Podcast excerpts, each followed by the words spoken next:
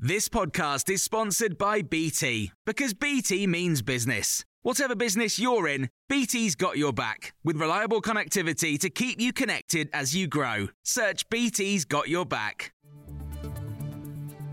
This is the Times afternoon briefing on Friday, the 11th of November. The Chancellor Jeremy Hunt says there is a tough road ahead, but the UK economy has fundamental resilience following the latest GDP figures. Economists and forecasters widely expect a recession to hit by the end of the year, driven by double digit inflation, rising interest rates, and a cost of living crisis. Times Radio's business correspondent Dominic O'Connell has the latest numbers. In September, the economy shrank by 0.6%, quite a big fall, but widely expected because, of course, we had the Queen's funeral in that month where, where lots of companies were closed. In the third quarter, the three months running up to the end of September, it shrank by 0.2%, which is a little bit better than some economists had forecast. Some were expecting half a percent fall. Kwasi Kwarteng says he told Liz Truss to slow down her economic plans and that she was mad to sack him. In his first interview since being fired, the former Chancellor has spoken about the disastrous mini budget and has told Talk TV it was all too quick.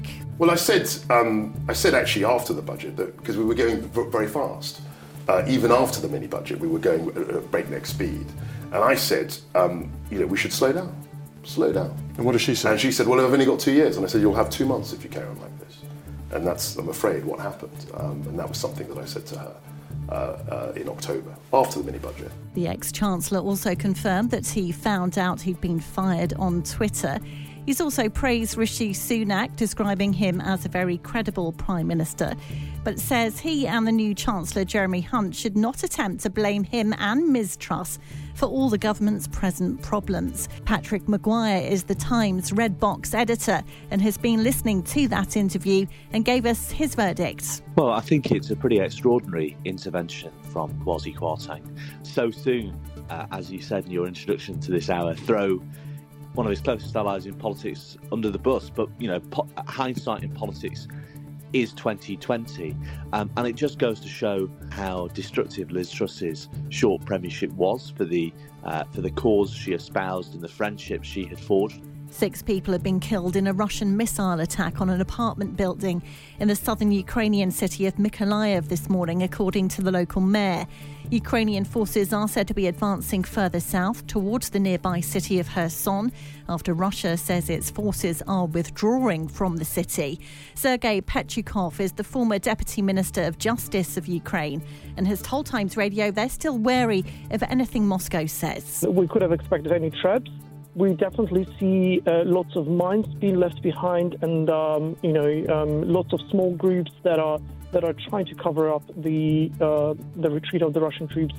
But now, within the last couple of days, we clearly see that the Russians are uh, relieving the Kherson, and it seems that you know the the whole uh, region will be under Ukrainian control within days.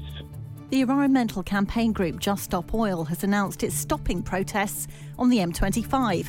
Members have climbed gantries on the motorway on four consecutive days this week, causing major traffic disruption. On Wednesday morning, a police motorcyclist was injured and two lorries crashed as officers responded to the protests. Emma Brown is the group's spokesperson. We're pausing to give the opportunity to the government again to sit down and speak with us about this and how they can possibly justify opening 100 new oil and gas fields when we're in the middle of an absolutely catastrophic climate emergency. So, yeah, we're giving them an opportunity to, to, to call off this disruption because we don't want to be causing it. And you can hear more on these stories throughout the day on Times Radio.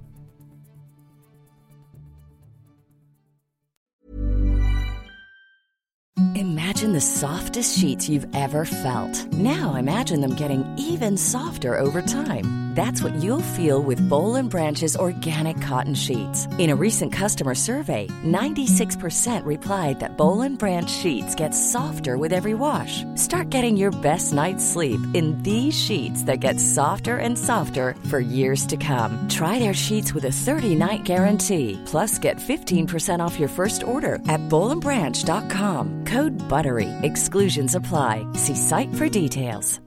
Hi, I'm Daniel, founder of Pretty Litter. Cats and cat owners deserve better than any old fashioned litter. That's why I teamed up with scientists and veterinarians to create Pretty Litter.